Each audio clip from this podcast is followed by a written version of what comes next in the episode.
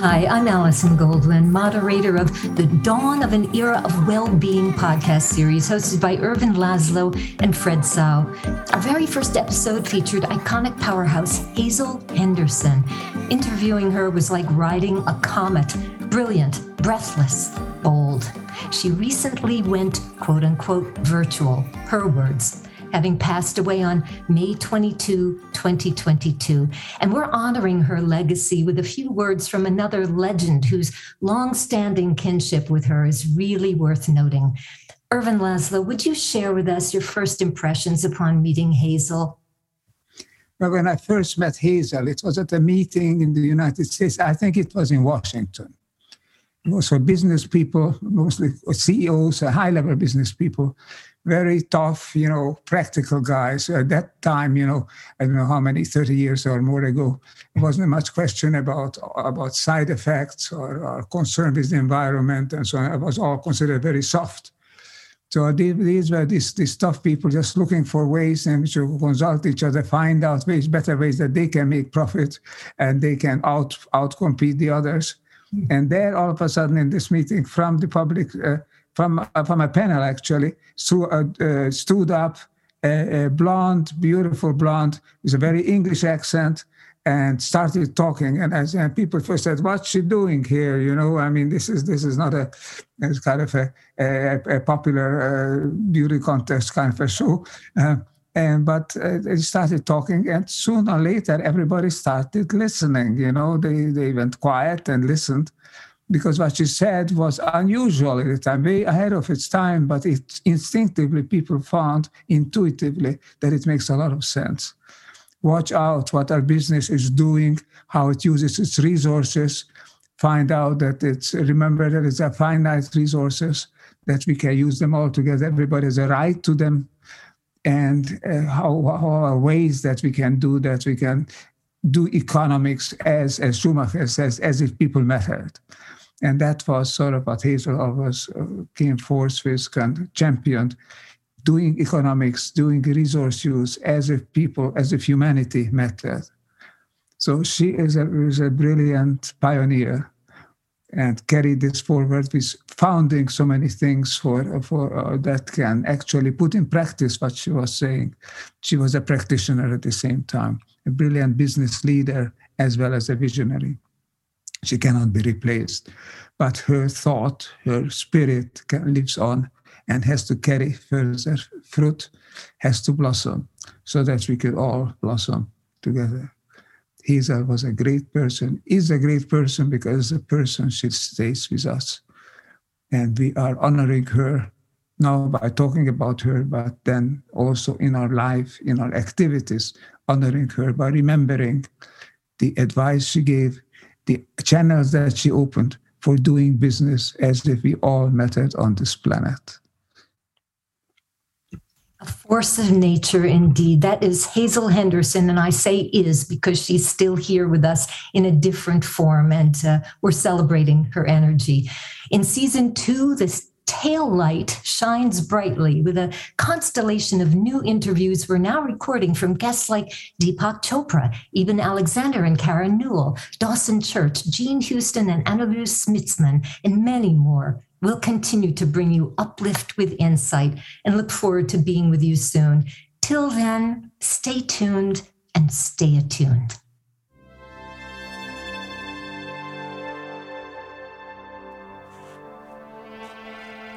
Now, here's an excerpt of Hazel from her appearance on our show. How, both of you perhaps can address this. How can we help people to understand that there really isn't a dissension because people are, are hearing one thing, but they're seeing another? And if they see a great a great nation like China, much like a great nation that has been the US saying, okay, now we will show you the new way. And even if it's a beautiful way, aren't people going to react? Aren't they going to have a resistance because we're still ingrained in that competitive uh, model as as a human being? It's been so entrenched for so long. Can you both address that dynamic? How we can overcome that? I would love to. Yes, Alison. Yeah. I, I, would love to jump in on that. And I have to say, I agree with everything my friend just stated. yes. It's brilliant. And, uh, it's really very interesting. I didn't expect to get into this kind of discussion, but I wrote an article which is circulating right now among um, Wall Streeters, mostly Wall Streeters. and it's called um, ESG, which is means environment, social, society, and governance, which is the way we are trying to steer capitalism, you know, toward the quote stakeholder model. So mm-hmm. my article is called ESG Stakeholder Capitalism and uh-huh. China's Common Prosperity. And I point out, I've been to China many, many times, mostly at the invitation of the State Council. And I've given many, many lectures and I've learned so much from my Chinese colleagues about social indicators. Because I was looking for indicators beyond the price system. And I had, oh my gosh, all of these social indicators. So um, that's been my experience uh, in China. I haven't been there lately. Still have many many friends there in many of the institutes. And um, basically, I started off by saying, um, okay, these are the world's two new superpowers. By uh, money-based GDP, uh, standards, the U.S. economy is slightly bigger. And by what we call purchasing power parity, PPP, China is bigger. China is the largest economy in the world.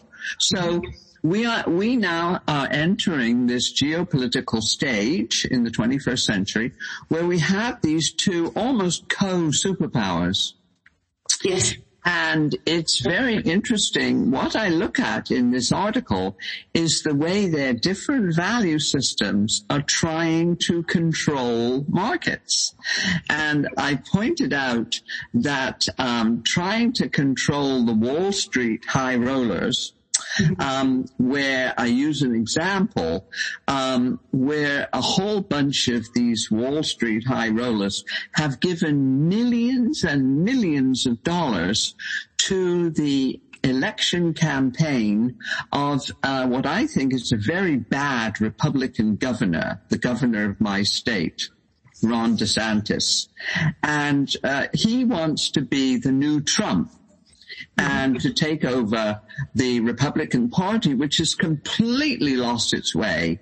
Um, it's become totally narcissistic, totally into money and power, you know, and all of that. So they're not interested in governing. Um, they're not interested in the common good. Uh, all it is is about power. How do we assemble power? And we're now learning um, a lot more every day about uh, January 6th that it wasn't just a one-off thing that sort of happened. It was planned with an enormous amount of money behind it. Republican money behind it.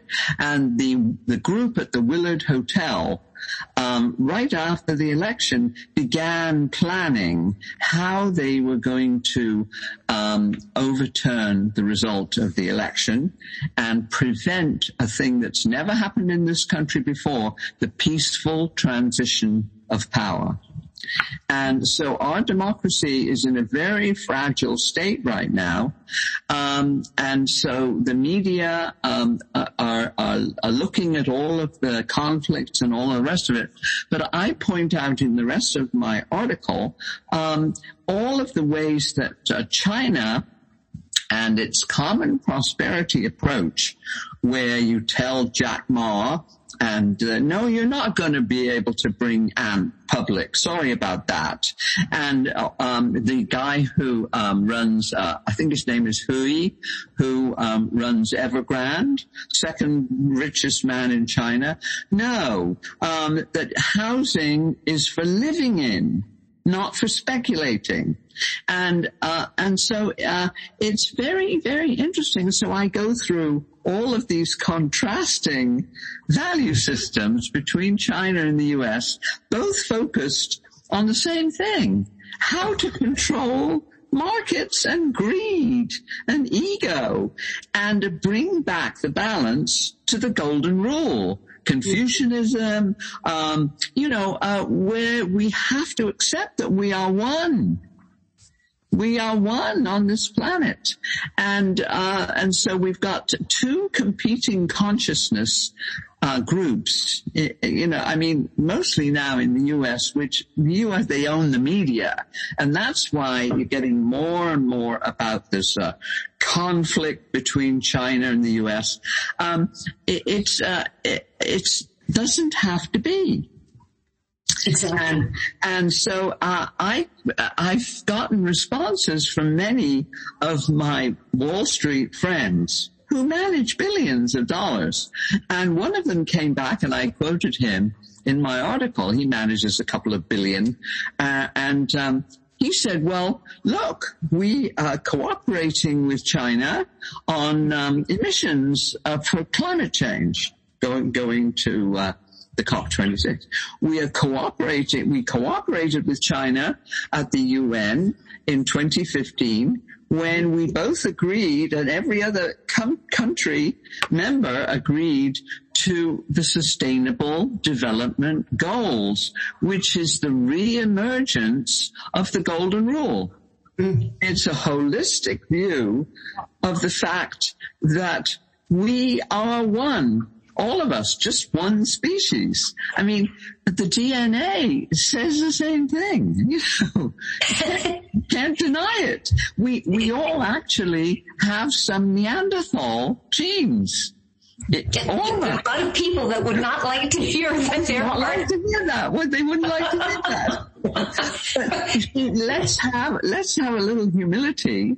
Um, let's understand how powerful our consciousness is, and how, in a flash, we can change it. And of course, my friend Bruce Lipton, you know, this wonderful book that we're talking about today. Um, my friend Bruce Lipton, I remember reading his book, The Biology of Belief mm. where he points out that the state of our consciousness and our belief can actually change the cells in our bodies. I mean, you know, I, uh, I, that's still one of my favorite books. But, um, so it's all doable. And, and so what we need and what I tried to do with my chapter in this wonderful book, The Dawn of an Era of Well-Being, um, is to lay out, there's something futurists do. We call it scenario building. And uh, so I just laid out the scenario um, of how we could actually have a harmonious society um, in, harmony with each other and in harmony with all the other species on which we rely on this planet. And so what we need now, I think, are more of these kind of uh, visionary scenarios. See, it, it's very easy uh, as our social media companies, you know, that we're talking about Facebook, but it's only one of them. Um, they make money by getting us angry and upset and fearful. That's how they make their money. And what we need um, is the uh, is the uplifting, inspiring, and soothing images. You know, where we can take a deep breath and say, "My gosh, um, what's wrong?" With a different scenario. And, and, the thing that really is fun for me, because I have never called myself an economist. Many call me an anti-economist. Um, I, I am really a futurist and scenario building now, uh, where you look at all of the alternative possibilities based on our levels of consciousness. Are we going to do business as usual and go down the drain? Or are we going to muddle through?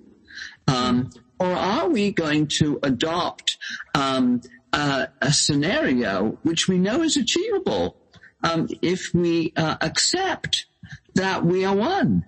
We are one species, and so uh, so that's what my life has been about.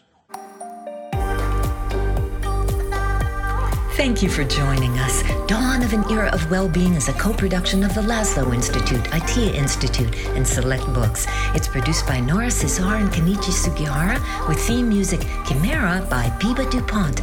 The book, Dawn of an Era of Well-Being, co-authored by Ervin Laszlo and Frederick Tsao, is available wherever books or ebooks are sold. Please subscribe to Dawn of an Era of Well-Being, the podcast, on Apple or Spotify for more fascinating guests and discussion. My name is Alison Goldwyn, founder and creative director of Synchronistery.com, a future party for the planet broadcast live worldwide. Wishing you well being till we talk again next week.